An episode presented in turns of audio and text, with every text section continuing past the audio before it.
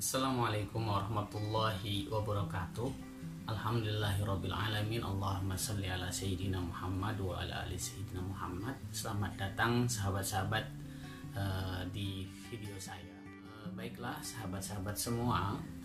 Uh, Pada kesempatan uh, kali ini saya ingin berbagi, ingin sharing kepada sahabat-sahabat semua Tentang gagasan atau pemikiran nasionalisme dalam perspektif Bung Karno Kenapa uh, tema klasik atau tema yang barangkali bagi sebagian orang adalah usang atau tidak menarik lagi untuk dibicarakan?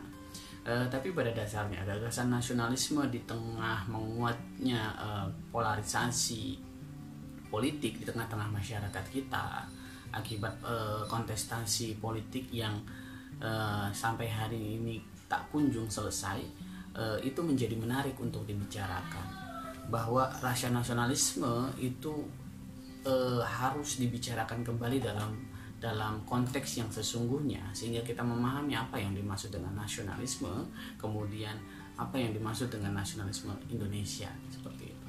Nah, e, Prof. Quraisy Shihab misalnya, Profesor Quraisy Shihab misalnya menjelaskan bahwa nasionalisme itu adalah rasa cinta tanah air yang merupakan sifat fitrah manusia uh, di mana ia dilahirkan, kemudian dibesarkan, tumbuh besar, mengalami jatuh bangun kehidupan.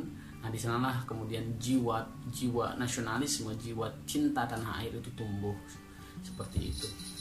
Nah, secara sederhana nasionalisme itu berarti gagasan atau pandangan tentang nasional, pandangan tentang rasa cinta tanah air terhadap bangsanya. Nah, e, hari ini kadangkala ada orang yang kemudian menganggap bahwa nasionalisme adalah satu gagasan yang palsu di tengah e, internasionalisme e, modern hari ini. Satu sisi juga ada gagasan tentang pandangan paham-paham tertentu yang ingin menegasikan sekat-sekat nasionalisme. Nah, barangkali ini muncul dari dari uh, pemahaman mereka bahwa nasionalisme adalah salah satu bentuk unsur anania atau kesombongan diri uh, satu kelompok atau bangsa tertentu uh, di suatu tempat misalnya.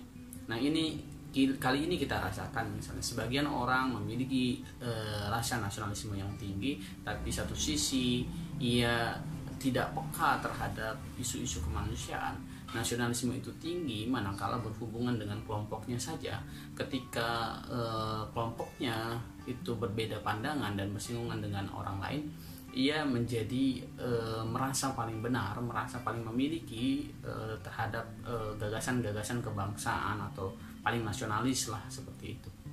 Nah, lalu bagaimana sebetulnya gagasan Bung Karno tentang nasionalisme? Nah, secara umum saya akan jelaskan sebetulnya tidak secara mendetail, tapi nanti di video-video berikutnya saya akan mencoba menjelaskan secara detail pandangan uh, Insinyur Soekarno tentang gagasan nasionalisme.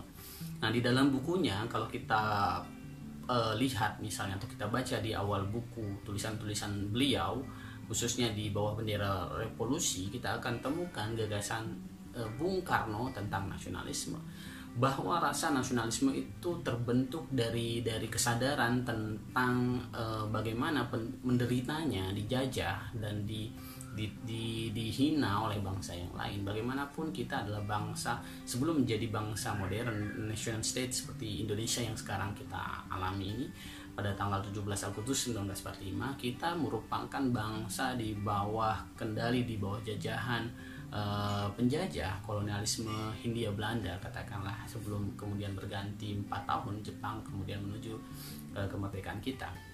Kita adalah suku-suku bangsa-bangsa yang sebelumnya memiliki sistem uh, pemerintahan atau tatanan tersendiri kerajaan-kerajaan yang berbeda.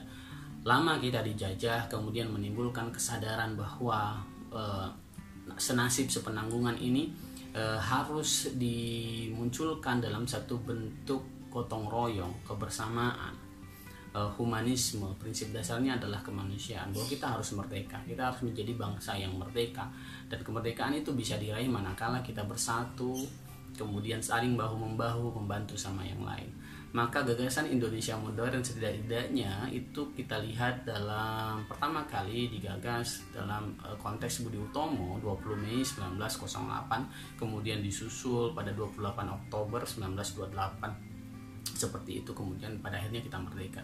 Tapi setelah kita merdeka ternyata jalan e, kebangsaan kita tidak mulus jalan bernegara kita tidak mulus. Kita masih e, di di, dengan e, perdebatan tentang e, suku mana yang paling kuat, kemudian agama mana yang paling paling benar dan lain sebagainya dalam konteks berbangsa dan bernegara kita. Padahal dalam konteks berindonesia kita seharusnya menyadari e, ber, bernegara Indonesia, berbangsa Indonesia berarti menerima segala perbedaan apa pun itu dalam dalam satu bentuk kebersamaan bernama kebersamaan berindonesia Nah, nasionalisme Indonesia harus dibangun berdasarkan prinsip-prinsip kemanusiaan. Prinsip-prinsip kemanusiaan itu adalah menghargai kebebasan orang lain dengan menjunjung tinggi harkat dan martabatnya, tidak mengambil secara paksa dan lain sebagainya. Mau kemudian berkawan, mau kemudian bekerja sama dengan orang-orang yang berbeda tapi tidak hanya itu, rasa nasionalisme Indonesia harus juga ikut serta terlibat dalam isu-isu kemanusiaan global, kemanusiaan dunia. Karena itu, kita lihat dalam gagasan e, preambel pembukaan Undang-Undang Dasar 1945 itu ada statement bahwa kita juga harus terlibat dalam melaksanakan ketertiban dunia, e, kemudian menjaga perdamaian yang abadi. Seperti itu. Nah, gagasan kebangsaan atau nasionalisme Indonesia ala Soekarno itu memang secara tersi, secara tersurat tidak dijelaskan. Dia menyebut nasionalisme kemanusiaan atau nasionalisme humanis, tapi kita dapat e, sebutkan saya misalnya menyebutnya sebagai nasion, e, nasionalisme humanis ala Bung Karno karena prinsip-prinsip nasionalisme yang dibangun Bung Karno bukan pada prinsip golongan semata, ingin menjunjung tinggi e, diri sendiri kemudian dengan merendahkan orang lain atau bangsa yang lain tidak.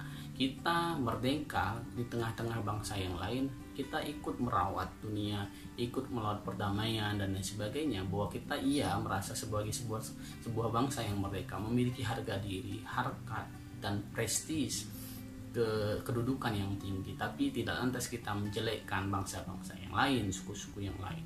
Nah konsep nasionalisme yang seperti ini saya kira adalah gagasan dasar dari Bung Karno yaitu uh, prinsip dasar nasionalisme kemanusiaan humanis. Ini juga berkesesuaian dengan pandangan Islam. Misalnya dalam itu syariah tujuan dibentuknya syariat bahwa uh, agama itu harus berdasarkan dengan nilai-nilai kemanusiaan berkesesuaian Nah, saya kira nasionalisme kita tidak boleh didorong pada sikap vandalisme, pada anania, kesukuan semata, tapi ia harus dapat menopang kemanusiaan yang lain. Kita harus mampu bekerja sama bahwa kebanggaan terhadap diri sendiri itu perlu, tapi kebanggaan yang berlebihan dengan merendahkan bangsa-bangsa yang lain itu tertolak dalam gagasan nasionalisme Indonesia yang dikembangkan salah satunya oleh Bung Karno. Nah, terima kasih sahabat-sahabat semua. Sekian. Nanti kita akan secara lebih spesifik e, berbicara tentang bagaimana sebenarnya karakteristik gagasan nasionalisme Bung Karno itu di video selanjutnya.